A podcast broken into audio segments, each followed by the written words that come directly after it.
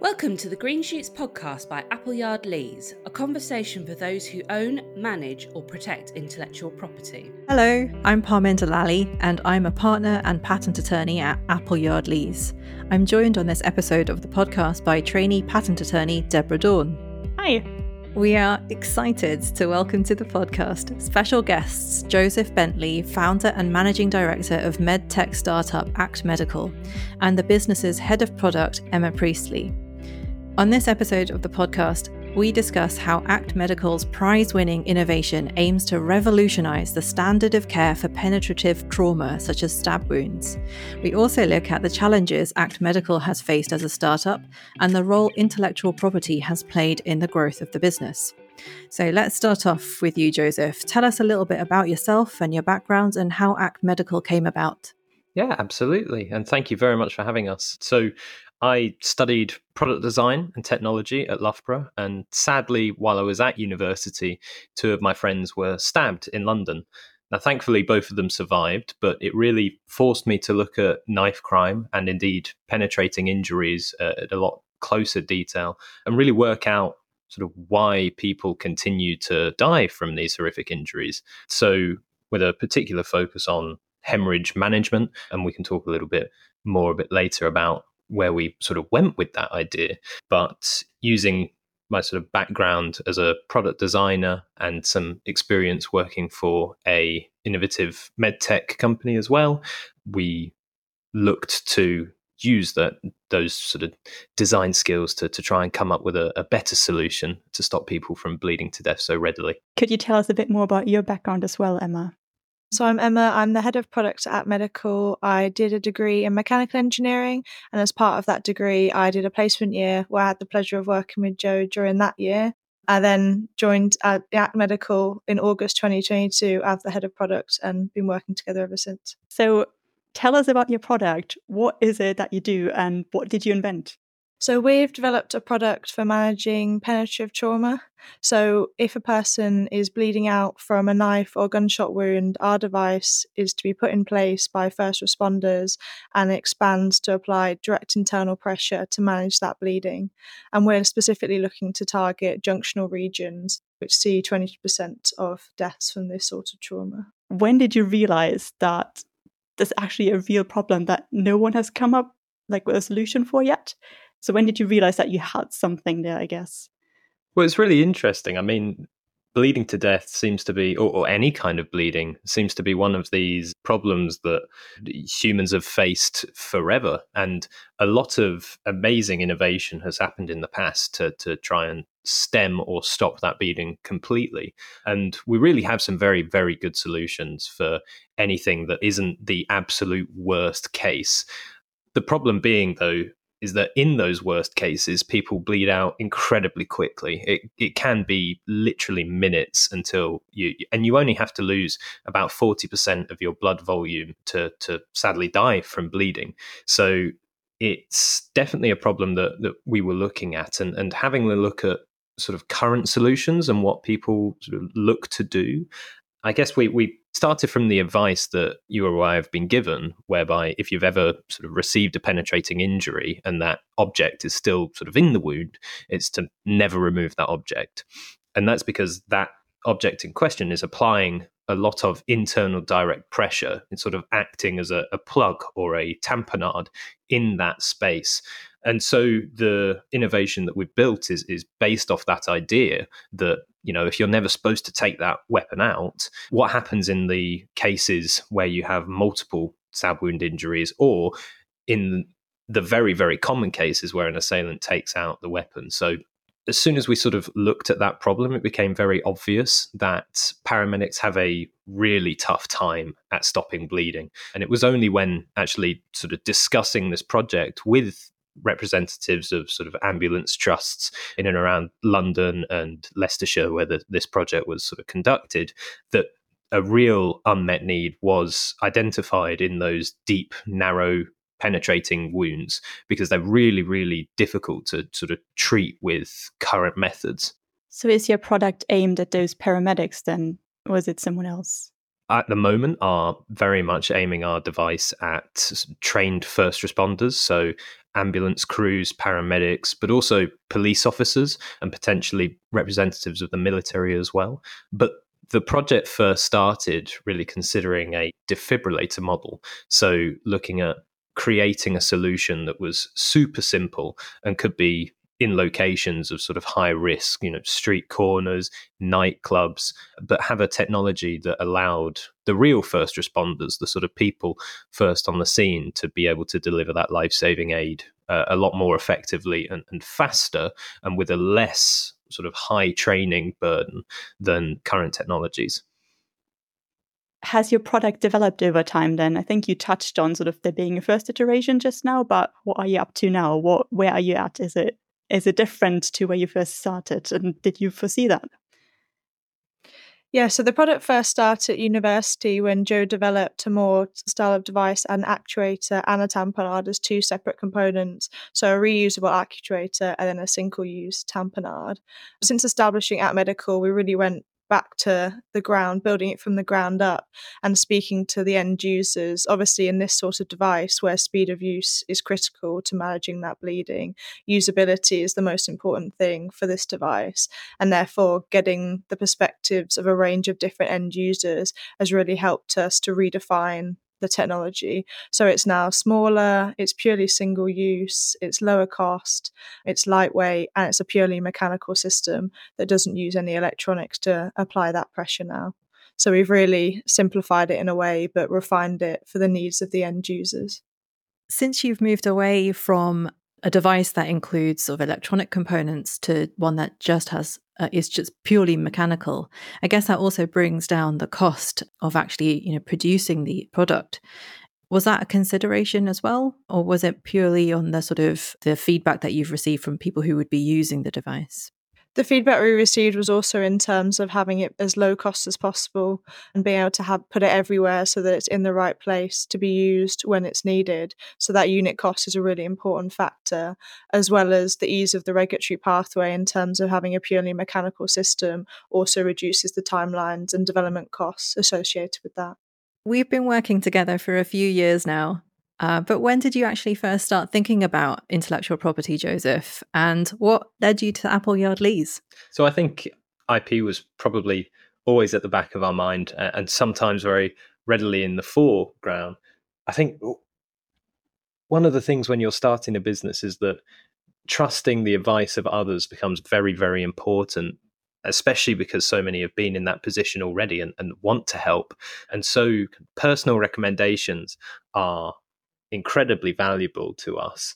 So we, we got connected to Lees through a fellow founder also working on sort of medical devices and, and biosensing.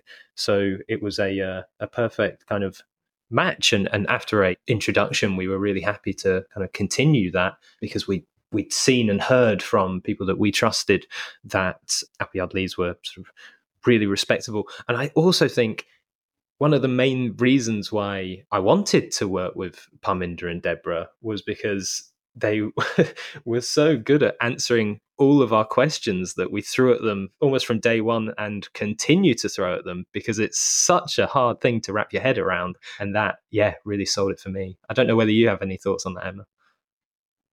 Well, I joined um, when we are already working together, but yeah, it's been a pleasure to work with you both, being able to ask those open questions and, and to have you answer them and, and give us advice as well as helping do the actual work for us. Is yeah, it's been invaluable. So you were at university when you you first came up with this uh, idea. Did you get any advice from the university itself or anyone in their sort of technology transfer department at all to help you and work out what to do? So, helpfully, a number of students and alumni from my course had sort of met this challenge before. And so the university were very good and actually established a kind of IP lecture series that an introduction to which was kind of given to all of us eh, students in the year group sort of as we started the project of just you know you're, you're going to be tackling hopefully a problem that's really important that, that other people want to solve as well. So just be mindful about how much you sort of talk about that in case you do come up with something that that yes can, can add real value. So that was sort of in our in all of our minds as we addressed this project but following that as soon as we sort of sat back and went is there something that could be protected here? Is there an inventive step that could add value to the the sort of artwork and the current knowledge of how to stop bleeding? I then solicited advice from the university's sort of knowledge transfer office and Loughborough is fantastic because it's got an excellent sort of student incubator for, for startups and, and businesses in the local area. And they really prioritize sort of giving opportunities to recent graduates and current students to learn about business and IP and what you should be thinking about before you start turning something into a venture or, or creating value that other people want. That's really good to hear. There was not as much emphasis on IP when I was at university. It was briefly touched on in my course. So it's, it's great to see that you know more universities are encouraging entrepreneurship, but also providing the support for their students as well. So that's really great. We have talked a little bit about the patent side of things, um, but obviously you came up with a name for your business as well. How did that come about?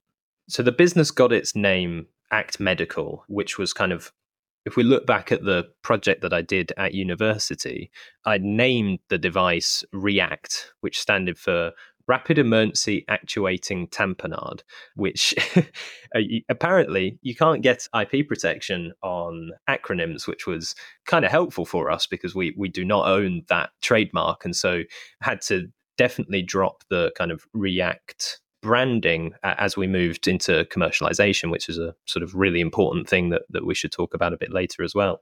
But in doing so, we decided that a portion of that sort of message, I guess, to, to react to the problems with knife crime and to actually administer that first aid response as soon as possible was actually in the action of people walking past. And even if that's action for you know getting on your hands and knees and, and trying to stop the bleeding yourselves but even if it's just calling an ambulance or just making the emergency services aware that was definitely the message that we wanted to to kind of push. I think as a secondary factor to that as well it was a bit of a comment on how our skill sets and mine particularly it is not focused and is not the correct one for dealing with the incredible social political problem that knife crime is. But what we can do is hopefully have a go at using our design and engineering capabilities to look to develop a new piece of technology that can hopefully aid the true heroes, the paramedics, the people that are responding to these scenes in their acts to stop bleeding. And within that, I feel like the message of us acting in any way that we could to to try and do something to fight against knife crime was really important. So yeah, that's what led to ACT Medical as our sort of business name. I love that. That's such a lovely story and it's it's really nice to hear a story behind a business name and also to hear about the challenge, you know, that you did come across an issue when you were trying to protect the name using using trademarks and that you've, you know, had to pivot around that, which is really really interesting. And it's it's nice to hear about a name that has a meaning and it's not just some random set of letters thrown together or or a strange word. So, we know that it can be expensive to protect innovation and that businesses of all shapes and sizes need to be able to decide how much they're going to spend on IP. But we know that from working with many startups that this is even more of a concern for businesses that are relying on fundraising, especially in the early stages. So, why did you decide to allocate a budget for IP? And has building an IP portfolio been helpful for the business? For example, has it helped you to attract more investment? I think it's a hard thing to decide where that budget's going to go as you start a business. And I think it's it's more important because you have so little budget and IP is such a sort of large I guess, potential pot that you can spend a lot of money on. And the thing that we're, we're quickly learning is that holding IP and sort of advancing IP becomes more and more expensive as you do it again. You know, it's it's sort of very expensive thing to do. However, I think it was for our business especially absolutely necessary for us to protect our IP. I think it, it's part of a, a wider conversation around raising investment and and kind of giving confidence to other people that you are going to do everything you can to protect their capital that, that you're taking and applying to hopefully solve this problem. And it is a real confidence boost to investors to see that you have a consideration for how important that intellectual property is, but also have a plan for it. Because I think it, it's very easy to say, okay, well, that's a piece of innovation and something that we're going to protect, but it could not be commercially relevant at all. And so that is a bit wasted money in that aspect, just to get a nice piece of paper with some inventor names on it. But whether that's actually going to add value to, to you as a business and to your investors' capital, that's really the considerations that need to be made. But in short, I definitely think it's it was incredibly valuable for us having patent protection at the start. And I think one of the reasons why that was so clear was because we were very fortunate to have a, a large amount of media attention around the project.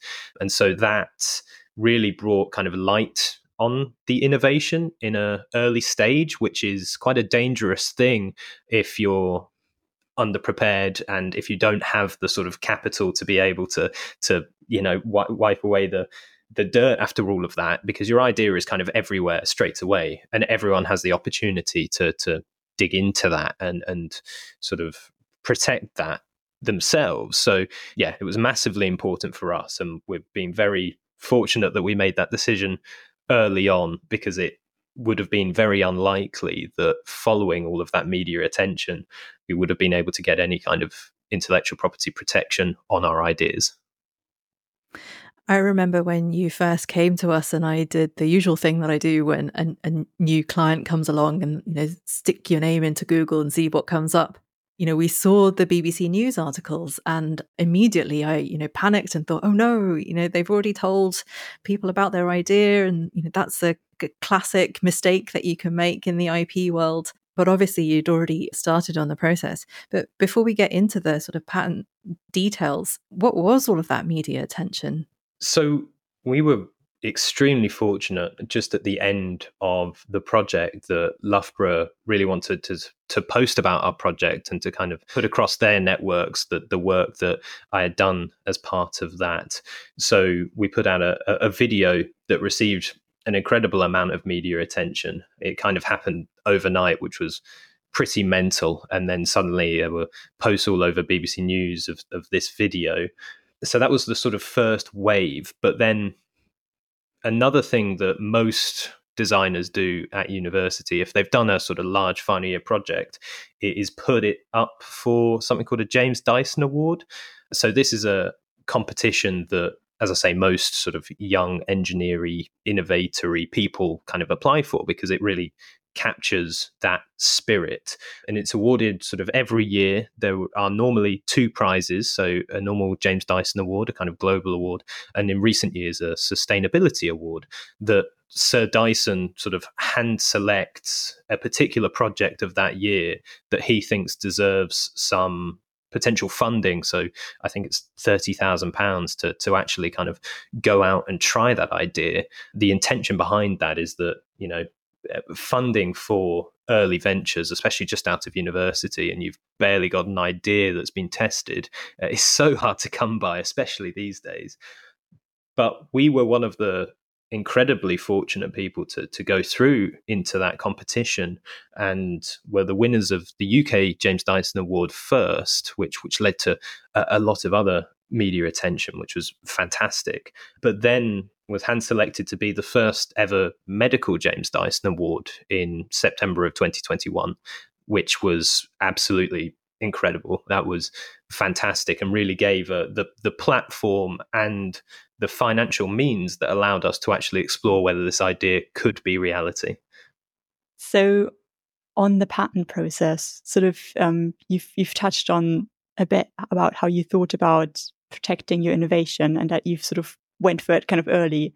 What was it like actually going through the patent process? That first process, it seemed quite magical in a way. How sort of being able to to pick an idea apart and find out and, and, sort of pull it down into its its component features and see really what what makes that idea special and and also the this kind of strategy piece of making sure that the correct things and the correct sort of breadth of protection is applied if you want to create a family of patents was a really important thing that I know we we spoke a lot about when we were doing it. So yeah, it was it's it's a steep learning curve for sure.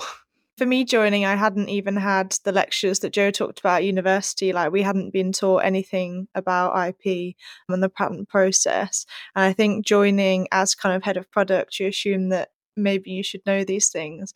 And initially, I think I just didn't ask enough questions of you guys, and it did seem like a slightly overwhelming process. But then realizing that you guys are obviously here to answer those questions and support us through this journey and that we can ask any silly question and, and you'll clearly explain it and give us answer to that has really helped the process like well obviously getting your input because you're the experts and, and we don't have to be the experts and everything. And that's why we have such a good support network of yourselves for this and then other partners for other things. And I think just learning that it's okay to ask for clarification and ask any question that comes to mind just to kind of ease that process. And that's really helped now to get a better understanding of the timelines and, and managing the various patents we've got going on there is so much to take in and it takes us a long time to train and fully qualify as patent attorneys. So i really i think it's amazing when you know you go from a standing start to to you know managing a portfolio you know liaising with patent attorneys and trying to get to grips with you know everything we're telling you and all of the jargon and deadlines and so on. So i think it, it's great that you you know get up to speed but asking questions is always a good thing. We we like being able to tell you what things mean. um, we've learned a bunch of definitions, so we can get to to use them and say them. But it, it works so much better between patent attorneys and clients if you know we have that sort of open relationship where you can just come and ask us questions and you're not worried about sounding silly or how much that's going to cost or, or anything like that is there anything in particular that you now think, if I'd only known that, I don't know, a year ago, two years ago, that would have made my life so much easier? I think for me, the the parent and child kind of feature and the flow down of that when selecting what what claims are most important is a is a really kind of key step, I guess, when when observing and, and reading through and sort of preparing a patent application. That that's something that yeah, uh, only really sort of recently clicked to me when when we've been doing the work around kind of consolidating and sort of making sure that the right things are protected, and in the cases where there's sort of knock on effect and, and sort of child features that leads on from it. it. Yeah, if I had an appreciation for that earlier, that would have been really sort of it would have speeded up my understanding of it all a lot more.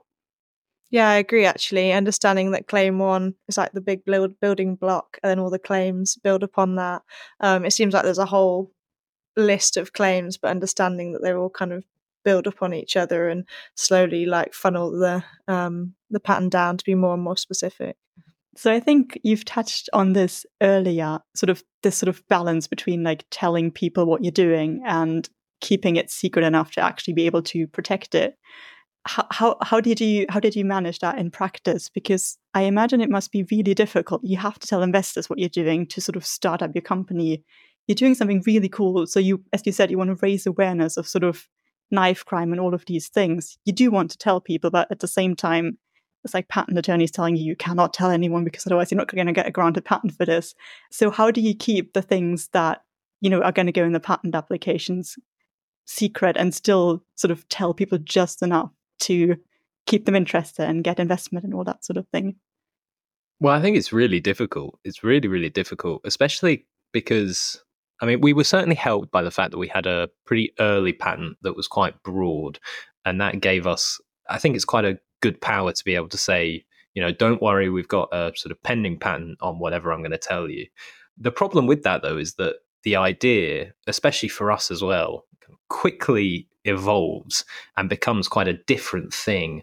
And at that point you kind of move further and further away from the protection that you've you've built yourself and it becomes riskier and riskier to start telling other people because at that point it could be a completely different thing and you could need to create a, a new patent to protect it so using non-disclosure agreements is is something that is always advisable when you want to sort of tell people about things that are commercially sensitive in any way but even those only go so far. So you've really got to be careful with how you sort of how much of the secret sauce you, do tell to people because it's yeah it, it's something that you can't sort of take away from the public domain once it's out there. I don't know whether you have any thoughts on that as well emma no, I think it's just a really tricky thing um, to juggle. Obviously, as head of product, I'm very excited about telling people about the product and just giving more kind of description of what it's doing as opposed to how we're doing it has been a bit of a way around that. So, you've worked with third party organizations to help with product development, particularly at the early stage of the business startups and SMEs often contract out work or hire temporary contractors and interns and so on. So this is a completely normal thing to do. But there are legal considerations when doing this. How has it been to sort of get your head around that? And have there been any challenges? It's very important to have attorneys read through the agreements that you're making with third party uh, Uh, developers or, or, contractors or anything. I think there is a lot of language that's often used that when you first kind of read it, you don't really know what that means, and is now when you read it a bit of a, a red flag and a warning sign. So there's there's a lot to look out for, and I think as soon as when you're first starting, you just don't know what to look out for. The development par- partners that we've worked with have been very good around IP. They recognize that as an early stage company, you really need to have ownership of that, which I think as well we benefited massively because our university really recognized how important that was as well. So we were able to start our venture having 100% ownership of, of the thing that we want to commercialize, which unfortunately many early ventures don't have that. And that can lead to problems downstream of people not having enough ownership and not being able to convince other investors later down the line that there's not a risk here when it comes to the business owning its intellectual property. But it's definitely something that you need to be very careful about when you're reading that fine print as to what's actually happening with these ideas that we're generating. And that's not just in contractors or people that are kind of working for you. I think that's also really important with kind of grant giving or competitions, that those kind of organizations as well. So working out what they want in return. And quite a lot of the time, one of the only things early ventures have is IP. That's the kind of only thing they can give. So uh, it, yeah, it, it's really a bit of a minefield, but working with attorneys and, and legal advisors to, to review those documents is a fantastic protection mechanism that is definitely advised. I think even I struggle with lots of legal commercial contracts. You know, having some knowledge of of patent and trademark work doesn't necessarily translate to being able to read, you know, commercial agreements and things like that.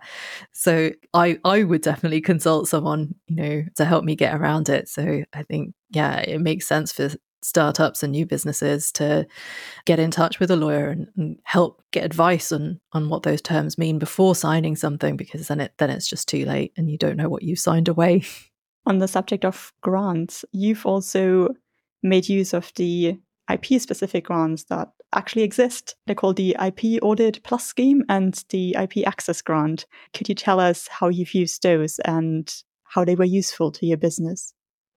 Yeah, absolutely. So it's fantastic that there are these grants out there because it shows that the uh, sort of UK IP office recognizes how kind of important that is to an early stage startup to really understand what property that they have and ensure that their ideas get protected.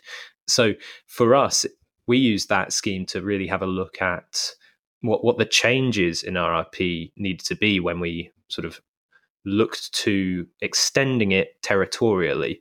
So I mentioned that we first applied while the project was sort of still going back at university. We applied originally for a GB patent application. But one of the fantastic mechanisms that I had absolutely no idea existed at that point is obviously the PCT and this wider sort of territorial protection that you can apply for while your patent goes through its kind of early stages before you have to kind of go into national territories and everything gets a lot more expensive. But the PCT and the the sort of IP audit plus schemes and the follow on IP access grant allowed us to really kind of dig into our GB application and work out how it had changed or sort of how the idea had developed and, and spend a lot of time sort of carefully editing and adjusting the claims to make sure that we were covering ourselves for when we went and did that that sort of international coverage later on. So doing that in a in a cost effective way as well because we had at this point only the money that Sir Dyson had given us and a couple of additional little grants. So a really really important step that would have been very challenging for us to do any other way was was achieved f- through these schemes. So I definitely suggest anyone in a similar position to that makes full effect and, and has a look at those schemes. You've mentioned that you access them via Innovate UK. So did you find out about, about them via your advisor there? Is that how it worked for you?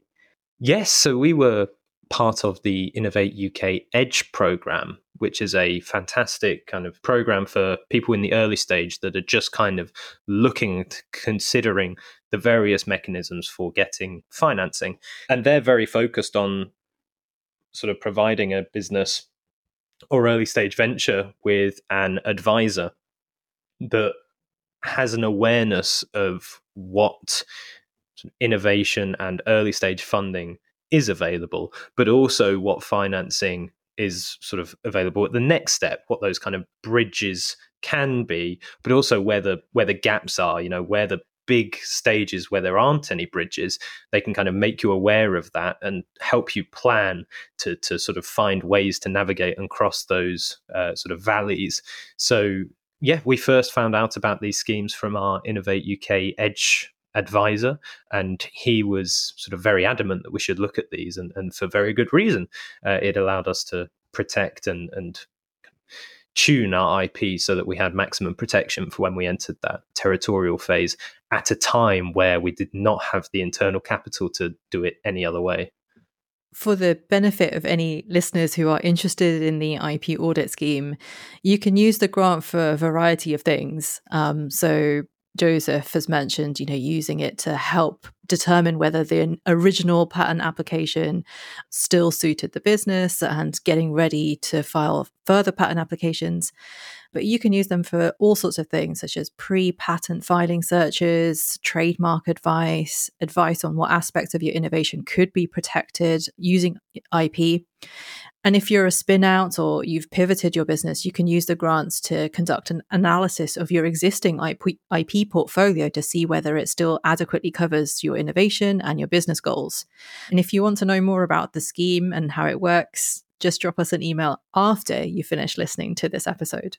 So, Joseph, Emma, we're coming to the end of this episode, and I want to just briefly turn back to the start of your journey was starting and running a company something you imagined you'd be doing after your degrees?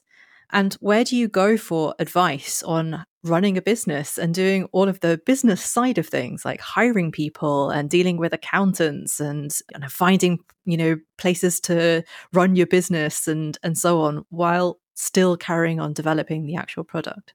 I'd never imagined that I'd be running a company so soon after leaving university.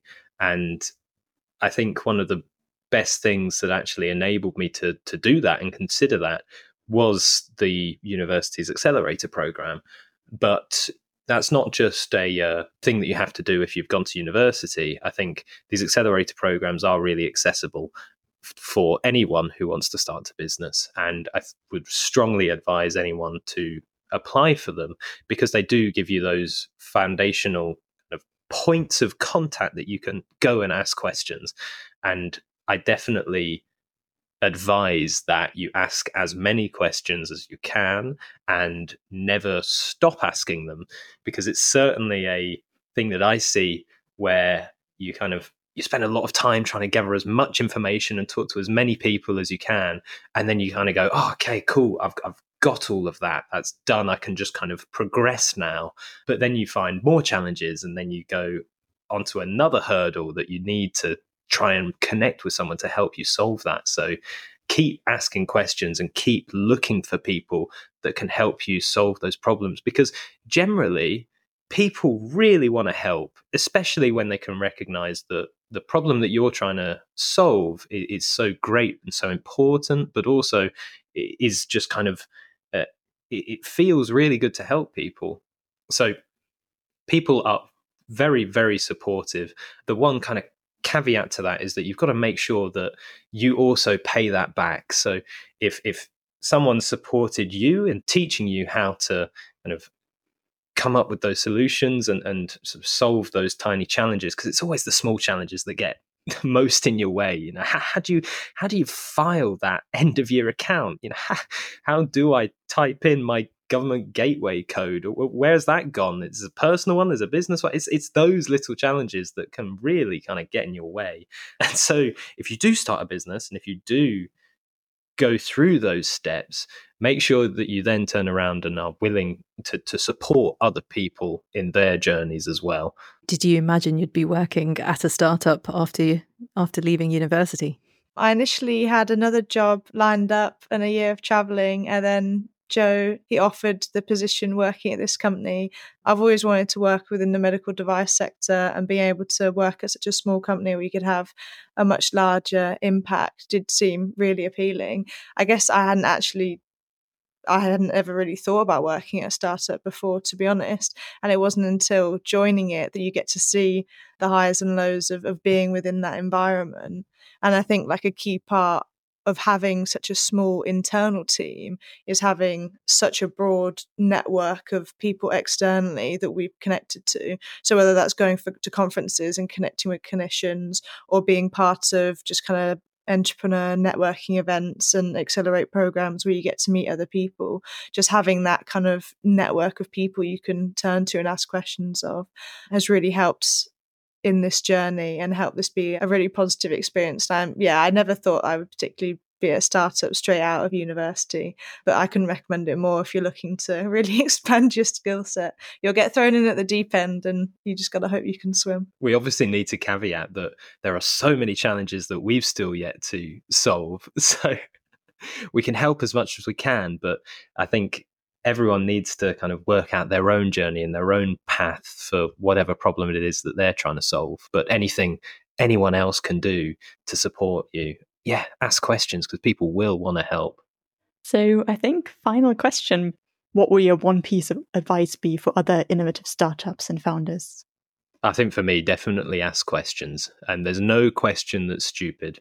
Definitely pick your time though. If you if you're going to someone that you really want to get investment from, or really want to sort of, yeah, want to impress, maybe maybe ask a, a couple of people beforehand those questions, so you've you've got a, at least a foundation of what that answer is going to be. But definitely don't be afraid of reaching out and asking for help because it is the only way that you'll move forward. Do you have any piece of advice, Emma? I think mine would link back to just really establishing that network of connections. So you never know um, when you could help someone or they could help you. So just kind of discussing what your challenges or what you're up to currently with people and being open about what potential advice you could offer and what support that you're looking for just really helps highlight those opportunities like we've real, built up a real web of people we can now turn to and that's because having open honest conversations and and getting that support interestingly I, I think I have the same advice for Debora and other trainee patent attorneys. You know, you have to keep asking questions and you have to build up your network, you know, people that you you know you can ask questions of in and outside of your own organization so many parallels between the two sort of worlds as well Thank you so much, Joseph and Emma, for joining us on this episode of the podcast. It has been a real pleasure talking to you and learning more about the ACT medical journey so far. And I look forward to many more, you know, press releases and exciting things in the news in the near future. Thank you both. No, thank you. Thank you so much for having us. Yeah, thank you. Thanks for listening to the Greenshoots podcast by Appleyard Lees. If you have a question or issue you would like our IP specialist to discuss on the podcast, then tweet us at Appleyard Lees or email us at ip at appleyardlees.com.